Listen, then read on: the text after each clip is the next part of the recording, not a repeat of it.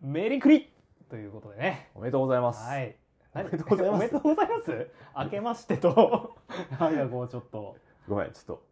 間違 えちゃった。間違え、あ、でも別にいい正よ。月気分になっちゃった。おおとそ 気分で。おとそ気分でね。というわけで、はいえーメリークリスマスですよい。やー、クリスマスからこんな番組聞いてる奴ら一体どんな奴らなんでしょうね。 今日もしかしたら、うんあの、当日のこのはい。再生回数ほうほうゼロ回かもしれないです ね。えーあのもし聞いてる方いたらね、はいあもっと有意義なこと に、こう家族と過ごすとかねうん、自分と大切な人と時間をすご共にする。はいいいと思います。はい。、ということで本日12月24日、はい。えー時刻は23時を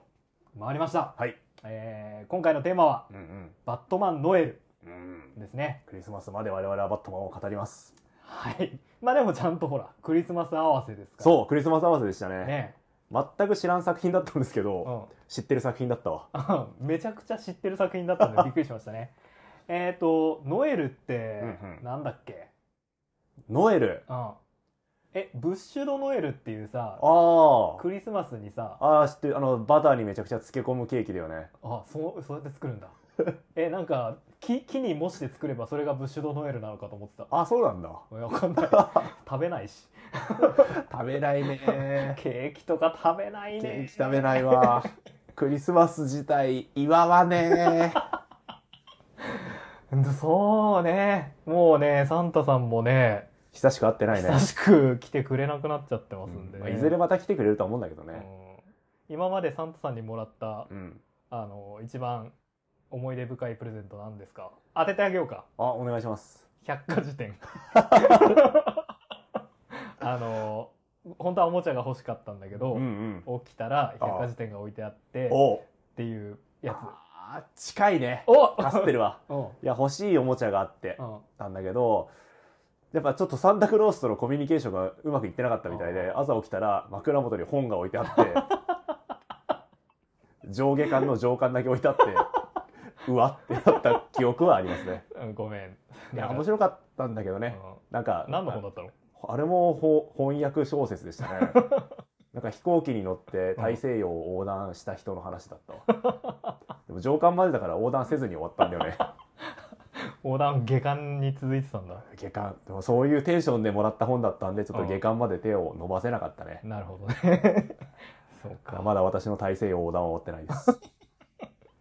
そうか印象に残ってるクリスマスプレゼントありますかいやー私は普通におもちゃもらってたんで あのミニ四駆のうんうんスーパーファミコンのゲームがあるんですけど、えあのシャイニングスコーピオンっていー、うほうほうほあのミニ四駆とそのスーファミのソフトのセットのやう。わ、すごっ。つなんかをすごい覚えてますね、えあー、の箱でか。なかそう箱でかいなかなか勝てないんですようんうん。ほんで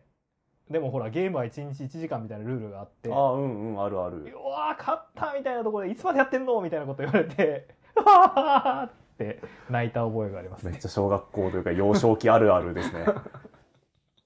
はいということで、懐かしい気持ちにはい。なったところでですね、うんうん。えーまあ今日やるのは「バットマンノエルバットマンノエル」う。ん結局ノエルが何だか分からずじまいでしたが。えこれ喋ってる間にちょっとさ調べてくれりゃ いいいいじゃんあまあご自分まあまあいずれねそうですいずれいずれね。うん、ご自分で調べてくださいってことです。 えっと、ライターとはい。アーティストは、お願いしますえーリー・ベルメホうんさんですね。ほうほう。まあなんかちょっと濃い、そうですね。映や画っ柄ぱり、いのわゆるアメコミの中ではかなり濃い部類におそらく入る。うん、なんか、なん絵本とか、そういうっぽい絵だなと私は思いながら読みまああしたね。そうですね。えっと今回、うんなんか吹き出しとかっていうよりは、はいはいはい結。構字の文というか、うんうんあのまあ語り部が設定されてるはいはいはいお。話なんで、そういう意味でもああ、確かに。絵本感強めかもしれないですね。こう、パッとページを見た時の印象が、うんやっぱりコミックスっていう感じはあまりしなかったですね。うんうんうんうんえっと他にはですね翻訳されてる作品だと「ジョーカー」とか書いてた、ほうほうほう。えー作家ですねうー、うんん。まあ有名作家うんうんうんじゃないですかね、はいえっと今回のこの「バットマン・ノエル」っていうのがどういうお話かと言いますと、はいまあ、まずあの帯にもねうんうんこんな風に書いてあります。えー、外嘆、混迷、苦悩、外炭って言葉なかなか使わないな。初めて見ましたね、うんちょっとわた読み方も分かんなかったわ外観ってこれ合ってる外炭で。 まあ多分そうだ、ね。外炭、混迷、苦悩。さまよえるダークナイトのクリスマスキャロル。ということでね。おおあの、えーチャールズ・ディケンズのうんうん名作小説、はいクリスマスキャロルを下敷きにした、まあ、バットマンのお話となっておりまして、はいえっと、本編もね、うんうん一番最初始まる前に、えー With respect to Charles Dickens チャールズ・ディケンズに敬意を表してっていうね、うんうん謝辞から入るはい作品になってますね。ないまあはい、まあ どうぞどうぞ内容もかなりクリスマスキャロルうでしたねバッチリクリスマスキャロルでしたね。正直クリスマスキャロル私幼少期に読んだばっかり読んだっきりでさ、はいはいはいあんまり印象なかったんだけど、うんこれ読んでなんならクリスマスキャロルのストーリーを思い出し たよねだかあ、そう。らそれぐらい結構私の中ではクリスマスキャロルと紐づいた作品でした、うん実は俺さ、うん、多分成人するまでクリスマスキャロル読んだことなかったかも。ええそうなんだえそんなことないか。どっかで見てるか。私覚えてるよクリスマスキャロルどうやって読んだかいつぐらいだった小学校ね確かうん6年生ぐらいの頃にうんは学級文庫ってあったんですいよ、はいはいはで学級文庫をこう100冊読むと1冊もらえるっていう謎システムが あってい。 買った方が早いな。うんでそれうんを100冊読んだんだようねんでそしたら「じゃあ君には本を一冊あげよう」うっつってん「君はこの本がいいよ」ってクリスマスキャロルをもらった君にはこの本がいいよでクリスマスキャロルをもらうような小学6年生だったの。 あまりにも本のために強欲に本を読んでいた からそれをちょっとたしなめる意味が今も振り返るとあったのかもしれないこれを読んで学べとなるほどね。そういうこうなんかそういう欲深いのは良くないぞっ 教育て的指導だったんだ。それ印象に残ってるすごく、あーあ、じゃあもうそこがうんうん、クリスマスキャロル。初クリスマスキャロルでしクたリスマスキャロルいや、私も、私は、なんか、大学の時だったっけな。うんうんうん朗読劇に誘われてへえすごで行ったのうんうがんクリスマスキャロルでへえでうわめっちゃ面白いと思っおうて でまあその後小説も読み、うんうんうんあと映像作品いっぱいありますよね、あそうねいっぱい作られてるよね映画もたくさんあるしドラマみたいなのもあるよねうん、あの実写映画もあればアニメ映画もあるし、うんうんあとディズニープラスでほうほうあのーアヒルのああうんドナルド・ダックのおじさんだねスクルージおじさんスだよねクルージおじさん、まあ、名前もそのまんまだし、うん彼が出てくるドナルド・ダックのクリスマスキャロルだっけ、うんミッキーマウスのクリスマクスキリスマャロスルキャロルだかっけみたいなのあるよねあるよねあと、うんディズニープラスではほうほうあのマペッツマペッツ人形の、うん、人形劇のクリスマスキャロルもあるへえあれもなかなか面白くて、うんうんうんあの未来の幽霊うんうん精霊はいはいはいがめちゃくちゃ怖いからいや未来の精霊はやっぱどれでも怖 いよね、 あのぜひ見てほしいうんうんですね、はい、というわけで、えー今日は、えー、とバットマンノエルについてはい語っていこうと思いますんで、うんうんまああのいい機会なんでぜひ読んでみてもいいかと思いますし、はいあともしクリスマスキャロルのネタバレが嫌だよっていう人はああそうですねもしかしたらいるかもしれないんで、やめといていただければと思い ます。もう200年前の作品だろいやでもネタバレダメな NG なんでって人やっぱいると思うんでねそうだはいようんということで、えーやっていきましょノエルちなみに意味はうんクリスマスだそうです、 う。まんまだった。まあ本編の話をしていく前にさ、とりあえずクリスマスキャロルのこう共有を軽くしといた方が聞きやすいというか話しやすくない、ああまず最初に、うマーリーはうん死んでいたっうん、ていう書き出しですよねあ、それは元の小説そうだっけクリスマスキャロルの本編あー本編っていうの本か本編というか。マーリー・ワズ・デッドっていうめちゃくちゃ有名な書き出しで始まっあ、てそてう、有名なんだ。うんまあ、マーリーってそのスクルージの相棒ですよねそうですね。その、まあ、人の死から始まるストーリーとして書かれてるんだよね、おお、人の死から始まる物語、うん、バットマンじゃん。そう。人の死から始まる物語、推理小説でもある んです。なぜマーリーが死んだのかっていうね。えちなみにクリスマスキャロルの出版確か1845年なんですけど、これ、うんうんモルグ街の悪夢、うんえー、1804あ悪夢じゃねえや、モルグ街の殺人、うん1841年から数年後なんで、うんまあ、推理小説、モルグ街の殺人のフォロワー として、クリスマスキャロルを位置づけてもいいかもしれません。ああ、そっか。モルグ街の殺人が、えっ、ー、と、1800 1843年か3年。 43でうん、確かクリスマスキャロルが1845年ああ、なるほど。だったのでうんもうこれは推理小説です。イギリス文学すごいな。うん。あれもムルーアイはイギリス文学か。イギリス文学でしょ確か。うん。翻訳で読んでるかあんまよくわかんないですよね。申し 申し訳訳なないい。 そうかそうか。えっ、と、まあ、えーマーレーってのは、うん。えっ、と、主人公スクルージのうん。友達、友達共同出資者。そうね。あ会一社緒のにを共同作経った営者みたいな感じ経営者みたいで。なね、やつですね。えもう死んでると。うんうんで彼の幽霊がまず、スクルージに会いに来て、うん。うん。これからお前のところに、3体の精霊ん精霊、まあ三人幽の霊、いろいろ言われるよ幽ね。が来るぞと、えーいうようなことを言われて、なんじゃそりゃと。なんじゃそりゃと。うん最初は幻覚かなと思っていたんだが、うんうんうん。えーっと、過去の精霊、現在の精霊、未来の精霊ですね。こう3人の精霊と、がいろんなものを見せてくると。でそして、えー強欲で、えーみんなの嫌われ者だったスクルージが自、分勝手の嫌なやつなんですよね。クリスマススピリッツを獲得して、うんっていうお話ですね。めでたしめでめでたたししと。めでたしというわけですわ。 ダメだな。まあいいか。こんなもんで。そうだね。私、今回このブバットマンノエル読み終わった後うにん、クリスマスキャロル改めて読もうかなと思ってうん、女の子が引っ張り出して読んだんですけうんど、まあ面白かったよ。 本当に面白かった。よくできてるよね。ほ本当にそうあらすじで説明するとものすごくシンプルだし、うんで実際読むとその細部へのこだわりみたいなのもすごくあってっ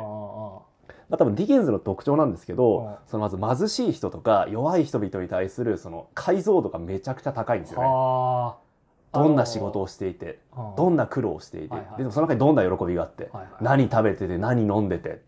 うのはすごく細かく書かれるんでそれだけでもなんかワクワクしてくなるるしほどね。収録の直前に、ウィキペディアでディケンズ調べたら、うんうん元新聞記者だったらしいですね。やっえぱその辺のぱそうい取材う力ですかー、観察してたのかなやっぱそういうやっのぱ社会を見てる目が、ええ見る目があるんですかね。すげえ、ああすごいですねう。んうん、あの、最初朗読劇ではいはいって言ったじゃん。うんうん。あ全然古い作品だと思わなかったもんね。ああ。聞いてて。うんうんうん。うん、だからまさか1800年ね相当そんなそそう江戸時代です、江戸時代。うだね江戸時代だね、うんかすごいな日本に翻訳されたのも結構古いんだよね。これもまあ一応ほら我々翻訳編み込み扱ってるので、うん日本への翻訳の歴史をちらっと調べたんですけど、ど日本で初めてクリスマスキャロルが翻訳されたのが1888年で、当時は影法師っていうタイトルで翻訳されたらしへいえシャあドあーマスターです。精霊のことをかな、おそからなへく。1888年って、これ確かちょっと曖昧なんだけえ、うど、ん確か浮雲とか書かれるようなえ原 文一そう致原文一致がが生まれるかどうかぐらいの時代なんですよねはあその時にもうクリスマスキャロル翻訳されててはははえじゃあもうなんとかで候みたいな文体で翻訳されてたのかそうだよねきっとそうだと思うちょっとこれ読めなかったんだけどねうんクリスマスをさまず説明するのめっちゃ難しいよな説明で説明できない知らねえって話だよねよねなんかにきっと置き換えたのかなう、んあただそのクリスマス知らねえって話でうん少し話すうんとこれもちょっと今回調べてて知ったんだけどこのクリスマスキャロルが書かれた時代のイギリスうっんうんて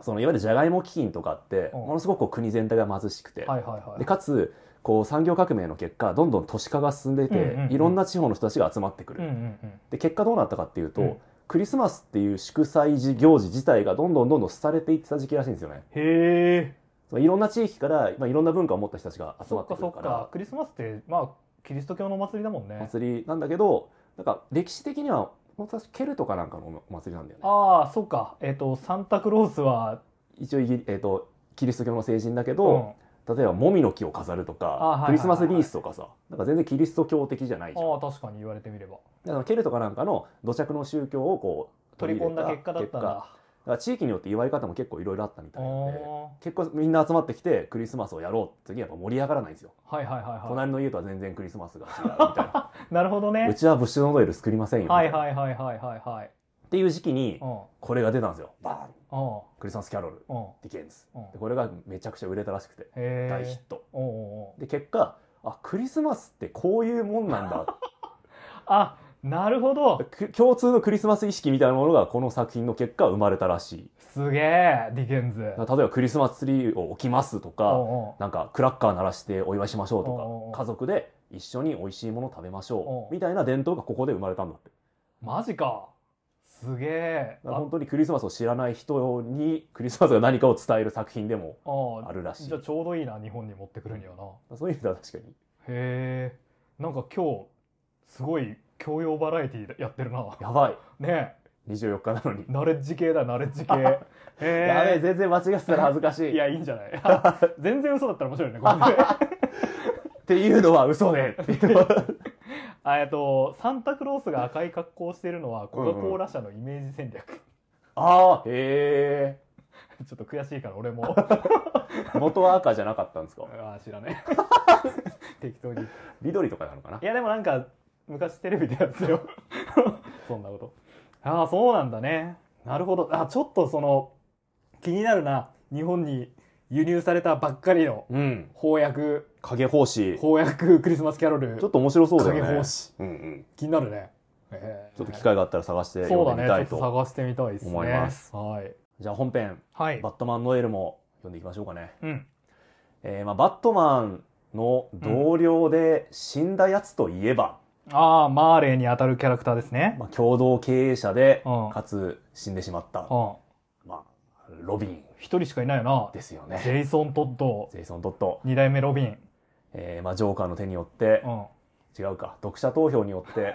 殺されてしまったあどっちも合ってるよ、うん、悲劇のヒーロー、はいジェイソン・トットですね、がまあ化けて出てくるわけですね、うん今回のお話の最初はバットマンがジェイソン・トットの幽霊に会うところから、はいまあ、物語が動き動き出すんですが、はいまあ、つまりスクルージ役はバットマンなんですよねそうそうそうそう強欲で自分勝手でうんうん他人のことなんか気にしないで街の嫌われ者ババットマンだわあのなんかやっぱりスクルージ寄せっていう かスクルージ寄りだからあのいつもに比べてより偏屈より嫌われ役でしたね、うんうん本当嫌なやつだけどでも違和感は少ないっ ていう本当バットマンっていいキャラしてるなって改いめて思いやまーしたそうねね改めてバットマンというキャラクターの強さ感じたねそのまあ、家族のためにやむなく犯罪を犯してしまった犯罪者っていうのもね出てくるんですけど、うん彼に対する態度とかもう本当ひどいもんなんですよいねやー本当ですねお前本当そういうことをやってんのかっていう、あのまあ嫌な気持ちになること言うしね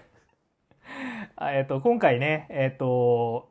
原作と同じくボブあそうだねボブという、原作だとスクルージの事務所で働いている、うんまあ、社員というか、うんえー男ですねとえー今回はそのボブ、同じ名前の、うんうんまあ、犯罪者がね、えー出てきて、で、それを、まあ、ジョーカーをね、えー捕まえるために利用する利と用するとい、うような筋書きになってるんだけど、このボブのことをね、うんザコって呼んでますよね。いやーススクルージもねボブのことボロクソに言うんですよね、うん本当にこのただ飯ぐらいが仕事できねえくせに給料ばっかり毎月もらはいいやがっはていよ、はいはい。明日クリスマスかあお前明日も休むんだよなみたいなことを嫌味っぽく言うのがスクルー翌ジ日倍働けよみたいなこと言いますよ明ね。日明後日は早く来るんだぞみたいうな、ねんでそれとまあ同じタイプの人間としてうんバットマン、で、あの、まあ子供がいると。うんうんこれもそうねクリスマスキャロルと一緒ですね。ボブ一家ですね、はい。で、えーっと、まあ、アルフレッドにたしなめられるんでね、雑魚ですか。子供がいますねって。この子を危険にさらしてまでって言う言われるんだけど、父親は息子を自分と同じように育てる危険性がある。10年後この少年はベルトに銃を刺して街を歩き回ってるかもしれない。彼らは現在のことしか頭にないが、私は未来を考えている。つって。うわー最悪こんな意識で街守るためには働くのはちょっと逆にきつ そうだけどね確かにね、もうこんな奴ら知らねえってなりそうだけどよねな。もう誰もねいずれ全員犯罪者予備軍だって思ってるわけでしょ、うんやばいよバットマンか街のチンピラとかを危険にさらすのは、うんうんまあ、バットマンやりそうだなと思うんだけど、はいはい意外と子供には優しいイメージがあったからあそうね確かにもうちょっと怖って子供に人気のキャラのイメージもあったしなんかい、うん意外と子供好きかなと思ったら全く容赦はなかったですね、容赦なかったですね子。供は小さい犯罪者として扱うとねでまあえっ、とロビンの霊がうん告げるわけですね。これから3人の訪問訪問者がやってくるというわけで。変わらなければいけないんだと、うんなんか原作だとうんマーレーなんかその死んだ後霊界でめちゃくちゃあそうそひどい目に遭ってたらし いじゃんうもう休むことが許すまあ結構描写いろいろあるんですけど、うんまあ、休むことが許されずなんか鎖からまで縛られてたのかなあもう常に動き続けなければいけないでもしスクルージお前が死んだら俺よりひどい罰を受けるぞあって言われてスクルージが慌てるっていうシーンがありますねあだからこれからさん訪れる3人の精霊幽霊の話をしっかり聞くんだああなるほどもう全く一緒ですよね導入の話はまあそうだね、うんうんただえっ、とそのまあマーレーの代わりにロビンっていうのこれもそうなんだけど、3人の精霊もね、はいはいちゃはんとそれぞれあのあー既存のキャラクターをいうまーく使ってました当てはねめてましたね。あの最後の方にちちょろっとあの創作ノートみたいなのがあるんですけど、うんうんうんこの3人を選ぶのに全然迷わなかったみたいなこと言ってましたねおーすぐ決まったっうんうんうんて最初から迷わなかったって言ってますねというわけで過去の精霊過去の精霊最初にやってくる精霊ですね、はいえっと原作「クリスマス・キャロル」では、まだスクルージが希望を持って、うんえー夢を持ってう、ん仕事というものが素晴らしいものだっていうようなことを感じてた時の自分を見せてくれるんですよね。そうだね幼少ほんで子供の頃と希望を持っていた時代の過去を見せてくれるあのスクルージってのが小さい頃こう奉公してたうんうん奉公先のその上司はいはいは、はい確かなんかめっちゃいい人だもん。あめっちゃいいだ人、従業員のためにクリスマスパーティーを開いてあげるような人ですね ああ俺今うって思っちゃっいや1840年代だったらやっぱありがたいんじた。ゃあ ないあそうかそうか食うに食えない時代だったらそうかそうかパーティーでもそうだね。 今職場でクリスマスパーティーやろうぜなんて最言悪われた日にはだよ ね欠席するわ。この時代1840年に、えービール飲み放題ああで生演奏付きダンスパーティーやってますよ、ああそうそうそうそうあのオーケストラかなんかバンドかなんか呼ぶんだよねそうそうそうああそうそうそうそうそうそうで、えーバットマンノエルの方ですようんはいはいはいこっちでは過去の亡霊誰だったかっていうと、うんキャットウーマンでしたねキャットウーマンでしたね、あえーこの本、えーバットマンノエルの方だとバットマンの昔の時代、はいつまりロビンと一緒に活躍していたあはいまあ牧歌的な時代のバットマンっていうことなんですかねそうですね暴力とかい血生臭い事件とかがなかった時代を思い出させてくれる存在うんですかねうん、うんうんうんまああのご存知のようにね、うんうんえっとコミックスコードっていうのがあって、はいえー生々しい犯罪描写とかうんうんうん暴力描写っていうのはコミックスでは扱えなくなった時期があったんですね、うんうんうんでその時バットマンはまあもともとさダーク路線だったんで、はいはいはい、はどうすっかなってなって、まあ、ロビンうんっていうキャラクターを登場させて、まあ、ちょっと明るくね楽しい、えー作品作風をやってたんですね、それをこの作品の中では過去の時代だっていうふうに言ってるわけですねうまうまいよねうまいこと処理してるよねうまいこと処理してるなペッ ペットウーマンじゃねえやキャットウーマンっていうのがすごいいいなと思ったのは、やっあぱ原作キャの方でも、うんやっうんぱ最初の精霊はちょっと女性的に描写されてるんですよねあー具はいは体い的はいに性別が書かれなくて、うんなんか子供のような老人のような、うんあんまりこうはっきりしない形の、まあ、人物というかキャラクターで描かれるんだけど、うんうんでもこうスクルージの手を引いて空に飛び立つっていう時にその手はやっぱちょっと女性のような手をしてる、うちょんっと女性的な描写で描かれるので、なるほど、まあ、女性でキャットウーマンが出てくるっていうのも割と原作順調なるほどなるほ感どじしましたね。いいですねあのえっとリー・ベホベホルメもうんうんベルメホか。えーっと、あの、最近の暗い、こう、バットマうんうン、んなんかそれはちょっとやっぱバットマンの一面しかやってないんじゃないかうと。んうんいやその通りだと思うね確かにあの、60年代のね、愉快なノリの、バットマンのドラマとか、うんうんうんああいうのもバットマンじゃんっていう気持ちがどうやらあったらしいんで、うんうんうんまあそういう意味でね、ここで過去をそういう形で振り返るってのは面白いですね。過去の良い時代だったとうん。確かに。面白い面白い、うんあと過去の精霊はまあそういういい時ばかりじゃなくて、うんなんかあれだよねあの女彼女んなんか婚約者と別れるところ見せてくるよね原作の方だと原作の方だと、そうだね、婚約者、えっと、そう、えっと、婚約者と、つまりスクルージが大きくなって、えーお金のことばっかり考えるようになった結果、まあ、別れていることになってしまったっていうシーンを見せられるし、えーその後、その別れた彼女が幸せな家庭を設けて、うん クリスマスを祝っているっていうところまで見せられて、ああやめてくれってっていうのがあ過去編の最後。あーそうかそうかそうか今回もえっ、と両親がねうん。ジョーチルに撃ち殺される、うん。まあ何度見たかわからんクライマー例の 例のシーンね嫌な記憶を思い出させられてっていうところで終わってます終わねって。ますねさて続いて現在の精霊ですね現在編。えっ、とあーメリアメコミじゃねえか よクリスクマリススキャマスロキャル。ロルの方ではクリスマスキャロルの方では2番目の精霊うんは、はまあ体がでかい巨人ですね。いはそいして、えー熱い胸板を持っていて、おえーマントを翻してうお赤い光を放っているう男。おこれが第二の精霊。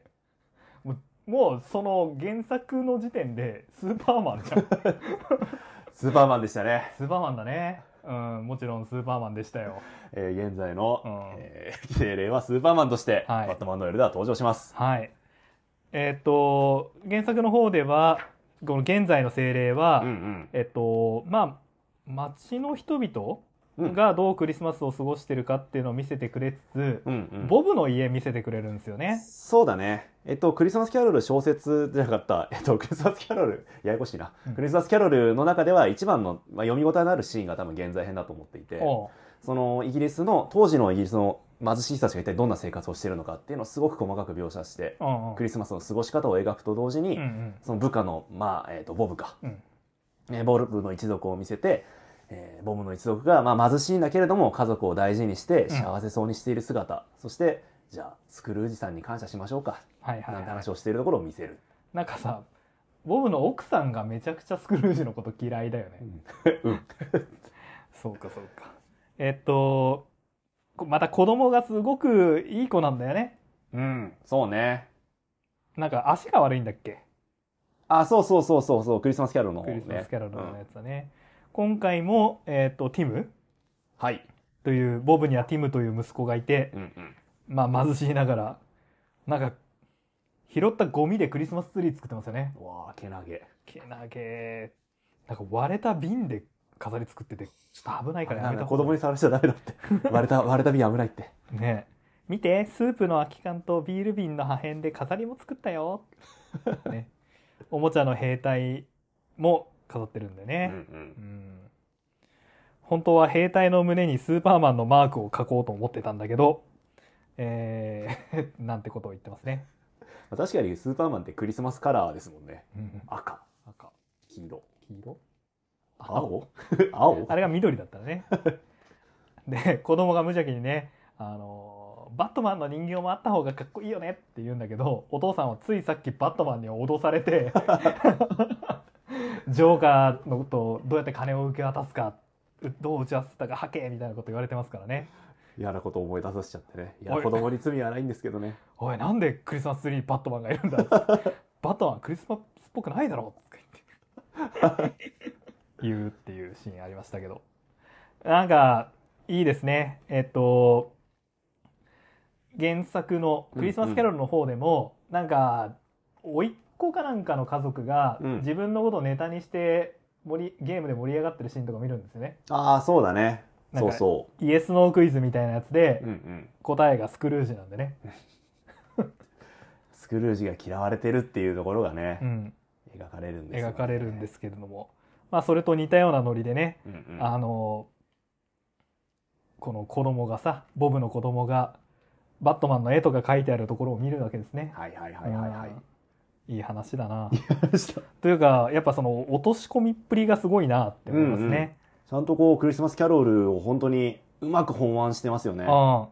なんかさクリスマスキャロルだとさ甥がさ、うんなんかあんなにお金持ってるけどあれじゃ幸せにはならないよなそのことにスクルージおじさん自身が気づいてくれればいいんだけどみたいなこと言わないああ、そうね。甥っ子はそんな嫌ってないんだよね。ああそうそうそうそう割と心配してくれてんだよね一緒にクリスマスのお祝いしましょうよなんて誘いに来たりして。誰が行くかいみたいなことを言うんだよねスクルー僕ジそう言われて会談されるんです けど。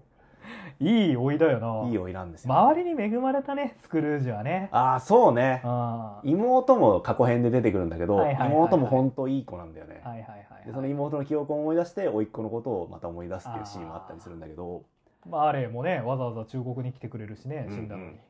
確かにだから商売成り立ってるって点も考える と多分割安じゃないんだろうなと思うよね本当に嫌いな人は商売できないでしょうからねああそうかそうかまあ、今回そのあのえっとゴードンうんうん警部がねはい。あの老いのポジションって感じですかあー、そうだね。ね、バットマンを信頼 心配して。うん、あ確かに言われてみればそういうことか。そうだよね、うんうんいやだからすごいそのさ本案が上手だなと思あっー、て確かに。ちゃんと甥いっ子もいたのか。うん、 あとスーパーマンめちゃくちゃいいやつだねバットマン。スーパーマン何しに来たかというと、まあ、ちょっと今夜の活動でバットマンが大変そうだ。うん風邪もひいてるしってことで心配して様子を見に来てくれたんですよ ね。これって原作にもあったんだっけ風邪ひくっていう風邪ひくはそうだね、スクルージもちょっと風邪気味で、うんだけどまあ無理やり外に連れ出されるって話はちらっと出てくるので、あまあその要素も拾ってるのかあな。なるほどねあスーパーマンがねメトロポリスにいてもお前の席聞こえたぞ仲良しだな、本当に。手助けが必要だろうってね来てくれるんですけどまたアートもいいなスーパーマンはスーパーマンだけめちゃくちゃ明るいもんねなんかね常に光を放ってるっていうなんか、いや、いいですね。やっぱクリスマスにはスーパーマン似合ってるかもしれないですね。ねえあの窓の外からさうんうん。バットマンとスーパーマンがそのボブとティムの親子を見てるんだけどはいはい。スーパーマンめちゃくちゃ光ってるからお前目立つだろうって思っちゃいますけど そうね。であとバットマンがなんか盗聴器みたいなのでうんうん。あの話を聞いてるのに対して、うんあのスーパーマンはねスーパー聴覚があるんで何もせずに何も声が聞こえる。っていう対比とかもいいですね。盗聴してしまうバットマン。うん、 っていうね。いや、面白いな。やっぱりすごくキャラクリスマスキャロルの要素を拾ってうん、活用してますよね。あのまあ単品で面白いんだけどうん、うん。ぜひクリスマスキャロルをまあかあれめちゃくちゃ短いよね。 100ページぐらいじゃないかな、うんすごいすぐ読み終わっちゃうと思うよ、からまあ見るあの読むとか、うんうんまああのディズニープラスにあるからそれ見るでもいいし、あ確かにうん、なんかちょっとクリスマスキャロルもう一回こう思い出してからうんうんこのねバットマンノエル読むノエル読むとまたいいかもしれないですね。確かに最後にやってくる未来の精霊、はい。えー原作クリスマスキャロルだとまあ黒い布に身を包んでうん顔を隠し、はいはい。一言も口を聞かない男として現れるおーめちゃくちゃ怖い精霊なんですが、はいはいはい。えーそれがバットマンノエルでは、うんまあ、ジョーカーがはあやってましたねそっか、無口なんだっけ。全く喋らずにこうなんか指さしたりとあかあ、そうだしていそろういだそうろ見せだていく。そうだそうだそうだそうだ。クリスマスキャロルだとそのスクルージが、まあ、死後ですよね、うん死んだ後誰からも愛されず、うんえー死んだ後誰からも評価されず、うん。えー持ち物は全て競売にかけられ安く買い叩かれあスクルージ死んだなざまあねえなで汚い墓に入れられるとはいはいいう。のを見てスクルージがすごく嫌な思いをするっていうシーンですね、そうですね。うんえー今回はジョーカーが、まあ、物語の最初からね今回の敵はジョーカーだって示されてたんですが、うん。未来の精霊役として出てきますねはい。まあやっぱりおしゃべりなジョーカーほど死神が似合うキャラはいるいないかもしれないですね。あとまあやっぱ墓に連れていくっていうね、うんうんえっ、と未来の精霊の役どころとしては、はいはい。ジョーカーいいかもしれあなあいです確ね。かに。私今回ジョーカー一言も喋らないでいくのかなと思ったんですけど、うんまあそんなことはなかったですね。 まあその墓に連れていくところまではそうね喋らないんだよね。喋らずにほんとクリスマスキャロルっぽく、うん普段あんだけおしゃべりなジョーカーが全然喋らないってめっちゃ怖いなって思ったわ。だけど後半割と普通のバットマンになってるというか普通 のバットマンになってクるリスマスキャロルじゃなくてね、バットマ 面白ンいやよっねてますよね。面白いですね。あとやっぱ、バットマンが墓に入るっていうくだり、うんうん。 2回か3回は見た気がそうね。しないバットマングレイブとかそのまんまのタイトルのやつあったよねあ。あ、あった。グレイブはでも、最後、墓の前にたどり着いて終わるよね。うんうん。埋められるってパターンもあるよね。バットマンリップそうでしたよね。あああそうだねまさに。の、なんか人間の骨の数は決まってるから、壊し方も有限なんだっていでう、理論でうん自己治癒して墓から出て ましたね。出ましたよね。だからまあ、やっぱ、墓に埋められるんですけど、うんまあ大丈夫だろうっていう安心感が うん、そうねありますよね。一回死んで蘇ることで、うんまあ、人間生まれ変わることができたと。はいはいう、まあこれもクリスマスキャロルと被せてるのかなあれも自分の死を疑似的に体験しそうだて、ね生まれ変わってるわけで、そういうふうにあの本文の中でも言ってますよね。うんうん一度死ぬことによって生きる意味がわかる場合もあるってやつおーね。うん、復活しました復活しましたね。あのなんかそのまあ墓に入れられた時にねうんうんうん。未来を原始するんですけどああ、うんうんうん。これも結構秀逸だなって思いましたねほ。うほうほう。なんかえっと原作「クリスマスキャロル」の方だとスクルージがさ、うん。えっとその貧しい人たちに対してなんかめちゃくちゃ暴言吐くじゃないですか。あ刑あ、務そう所、ね。なんだっけ、旧品院に行けよ。うん、あ牢屋に入れよ。あのたれ死んだところで知るか。人口が一人減るだけだろ。ああそうそうそうそうなんか不要な人間が一人減るだけだみたいなうんうん。ことを言う言いますよねゆうゆで今回バットマンはどういうことを言うかっていうとえーっとまあ犯罪者が一人死んだらう。うん。ああ巷にあふれる犯罪者が一人減るだけだってねスクルージだ。スクルージムーブをかますんですけどバットマンこんな意識でヒーローやってんのかって思ったなんか相当嫌なやつですよね。ああでバットマンが原始した未来だと、うんうん。なんかそういうめちゃくちゃ過激派のビビジランテがはいはいはい。街に溢れてるんですよね、うんこれビジランテなんだよね。うん。おそらく自警活動をしているのかな。ゴッサム死ぬほど荒れてますけどね。バットマンがいることによってうん。街が荒れてしまったということなんですかね。あの、ジョーカーに扮した犯罪者チームと、うんうん。まあ、バットマンっぽい自警団チームに分かれて、街がもう戦争状態になってますよね。いやー嫌な未来ですね。バットマンとしては一番見たくなかった未来でしょうね。きっと。うんそうだね。だから、彼の言葉を体現した若者たちが、こういう未来をゴッサムにもたらしてしまうと。うわーそういう未来を見ちゃうわけですね。うんうんうんそれからあと、これもクリスマスキャロルでもあったと思うんですけど、うんうんあの、物が売られちゃうか、買ったあーもそのうちねゃうんだっけ、そうね、自分の持ち物あ盗まれちゃがうんだっ競売されたりとかしちゃうんだよねう。んあの、ウェイン・マナーがね、うんうん売りに出されて、うんそこの絵画とかがオークションにかけられてる様子が描かれますね。それを寂しそうな顔で見つめるアルフレッド。あアルフレッドの存在はクリスマスキャロルとの違いかもしれないですね。ー そうね。心配してくれてるし、たしなめてくれるしね。アルフレッドがいてもスクルージムーブを決めていたのかこいつはって思わなくもないです が確かに本当にさその人のや温かさみたいなものを完全に忘れてしまってますよねこのバットマンねやっぱロビンが死んだってそれだけ大きな事件だったんですかねこの時は。なるほどねまあそういうわけで、はい。えー自分のね死を体験することで、まあ、改心したうんうん。わけですねヒーローとしてやっぱ生きていこうと思い直したんでしょうね。もうこっからは安心しして見られるバットマあいつものバットマンとジョーカーの戦いが。ンのターンになるんでね まあぜひ読んでいただいて、はい。うん、であとあの改心した後のさうんうんうん。スクルージはさはいはい。あの、ボブの家に、ご飯、なんだっけ、肉かなんか届けてあげるんだっけそうね、。なんかめちゃくちゃでかい七面鳥とか送るんじゃなかったかな。あーとかなんとかってね、やってくれるんだけど、うんうん。あさっきゴミで作ったクリスマスツリはーい飾ってたから、あの、ツリー送ってあげるんですよね。あーでっかいツリーをでっ。かいツリーを。あと七面鳥も送ってますね。食べ物、飲み物も。おー昇給、特別手当、教育手当、企業年金、安定した仕事。うん。まあそうだよね。やっぱさ、貧困からうんうん。とか教育を受けてないからとかが犯罪者になってしまう人ってのは、まあ、少なからずいるだろうから。原因の、まあ、一番大きい部分になってくるだろうからね。街の安定、雇用の安定、教育の充実が、うん多分一番いい方法なんでしょううんね。ね。まあ一応コミック、あの、いわゆる静止世界ではさ、うんあの、バットマンとしてその犯罪者と戦って、うん。はいはいはい。えーブルース・ウェインとして社会貢献するっていうやつやってるもんね。うんうんだからまあ、この辺は違和感なくというか、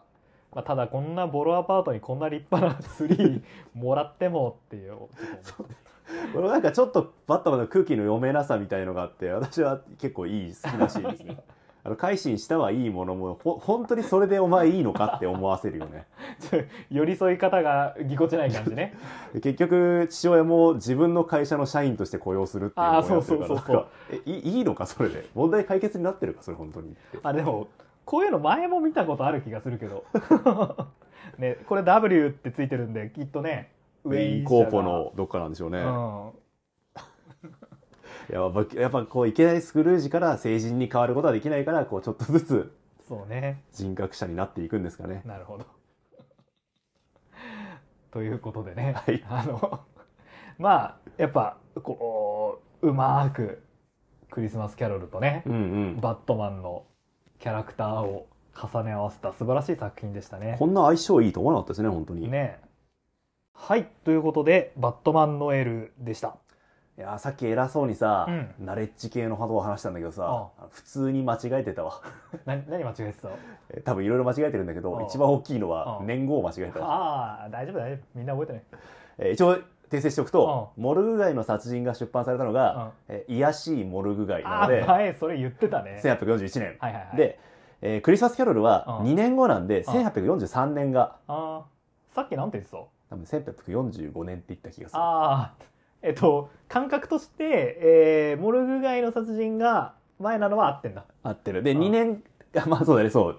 だ1843年の2年後っていう考えちゃったな。ああ、逆だったな。えっと、41年の2年後だったのか。そうそうそうそうああなるほどなるほど。 やっぱ語呂合わせとかちゃんと覚えなきゃダメだね。ああ癒やしいモルグ癒やしい街。モルグ街これが、えっと、推理小説のスタート。スタートということで。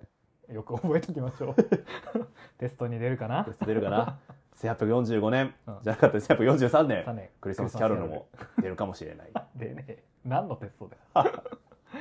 これさやっぱとってもいいうんなるほどこう面白い作品だなと思いましたけど、うんうんあのクリスマスキャロルも、うん。うんバットマンも、うんうん両方知らない人が読んだら、うんどうなるんだろうってちおーょっと思いましたね。両方何も知らずにうん、読み始めたら、そあ、なんかアートいい本あるな、つってね。う、うん、どう思うんだろいやークリスマスキャロルとかうんマジ読んだことないっす、つってバットマンつってダークナイト難しかったんだよう。あのバットマン知らないって無理があるか、あー。バットマン知らない。まあでもいるかもしれないよね。で、もバットマン知らなくても、うんうん。ブルース・ウェイン知らない人は結構いると思うんだはいはいはい。でこの作品さあの語り手がさうんうん語ってるって、語り手が設定されてるお話だって言ってたけど、はいはいはい。あのスクルージって言うんだよねバットマンのことああ、そうね。そうね。だから何にも知らずに見たらすあバットマンってスクルージなんだってならない、確かに。ね。ありそうう。ん、あと今ちょっと思ったけど、うんクリスマスキャロルとバットマン知らない人は、うんクリスマスも知らない可能性 を配慮した方がいいかもしれないなと思ったとなるとやっぱあの1880年代の日本人にこれを読ませたらみたいなことになってくのが近いものになるのかもしれない、うんなるほどね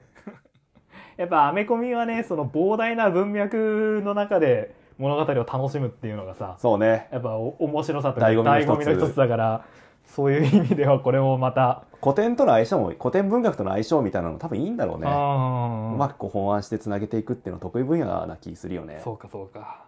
面白かったですねクリスマスキャロルさあ出た後、まあすごいヒットしたって話したけあど、まあ、特にこのボブ・クラチットうんボブ一家にすごい人気集まったんだってあそもう理想的な一家だとううんあの貧しくても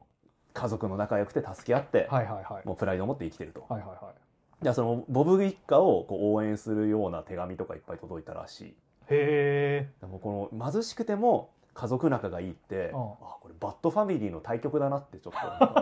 と思金持ちだけど、いましたよけど、よくギスギスしてファる。ミリー仲はめちゃくちゃ悪い。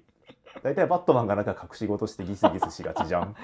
ああ、バットマンがね、すぐね、頼らないっていう選択をするよね。 何回やってもお前学ばねえなっていうことをやってしまうけど、ほんで、やっぱ家族の絆が大事なんだって学ぶよね。その辺もやっぱこうバットマンとの相性の良さにつながってくるのかもしれない。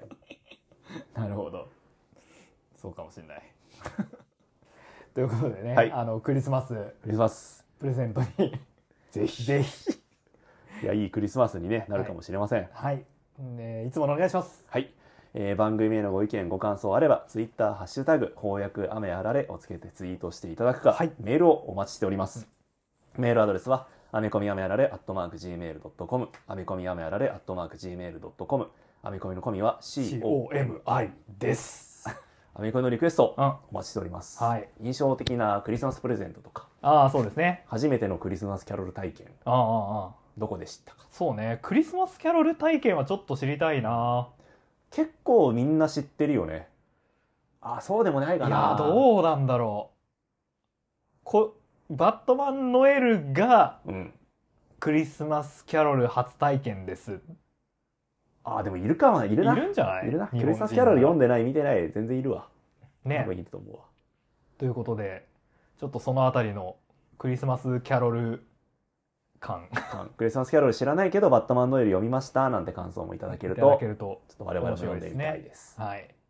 ということで、はいえーっと、もうクリスマスなんで、うんうんうん来週はおちょうど12月31日、おー大晦日になるんです大ね。ドゥームズデイ。ドゥームズデイ ドゥームズデイかドゥームズデイではないのかうな。ん。えー、大晦日なんで、はい。あの、 そうですね、えー、前からやりたかった、うんうんこう、その年の、ほうほこう、総集編みう。たいな。わあ、いいですね。やつをやりたいんですやけりましどょまあ、もしできたらうんうん総集編やりますし、はい。やれなかったら、うんなんだろうイインフィニティ・ウォーズとかやる やると思いますので、はいあのぜひ皆さんも今年1年読んだアメコミ翻訳アメコミの中でうん、うん。ベストこれだったなとかああ、そうですね。ね、一番面白かったやうつ。ん今年の2022年度ベスト1を教えていただいたりとか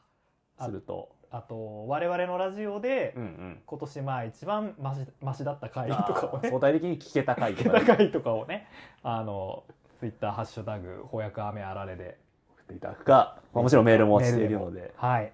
ということで送ってください。はい待ってます。今年ねうん。 52冊ぐらい読んだみたいなんでおー、結構読みました読ね。みましたねあもう本棚がえらいことになってきてますね。あ私もね部屋にねアメコミがたくさん積んであるんですよ ねどうしたどうししたらいいのか。アメコミ収納術みたいなのもね。あアメコミ収納術ねこれは普通に知りたいね。知りたい知りたいみんなうどうしてるんだろうねん。本棚並べる順番とかああ、分け方とかね。分け方とか結構聞いていきたいなサイズ感とかバラバラだしね。そうなんだよこれなねんか。前も話したかもしれないけど、このね、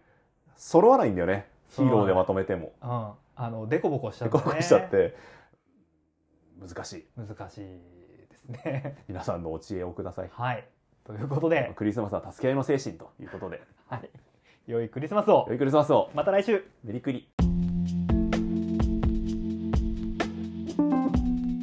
クリスマスキャロル読んでてうん、はい感動しちゃってはい。あの過去の精霊に連れられて、スクルージーが、まあ、昔の自分に会うっていうシーンなんだけど、う昔の子供の自分がこうすごく真剣に物語を読んでる、ん、はいはい。ロビンソン・クルーソーとかアリババの冒険とかを楽しそうに読んでて、うん、でそれを見てるスクルージも昔のその物語を楽しんでいた頃を思い出してうん、ロビンソン・クルーソーってあったよな島を一周した後にオウムに出会ってこんな会話したんだよなはいはい。まあその子供の頃の読書体験を思い出すっていうシーンおがあってお、いいシーンだね。あなんかいいあの小学生の頃読んだ時は多分何も思わなかったんだよねうん、分自分が同じそうリアルタイ立ム場だで、もんそうね。そうそうだからむしろ子供になんなら共感してたぐらいだと思うんはだいけど、はいはいはい。今改めて読むと、う確かにもう私はそんな真剣に物語に今向き合ってな いな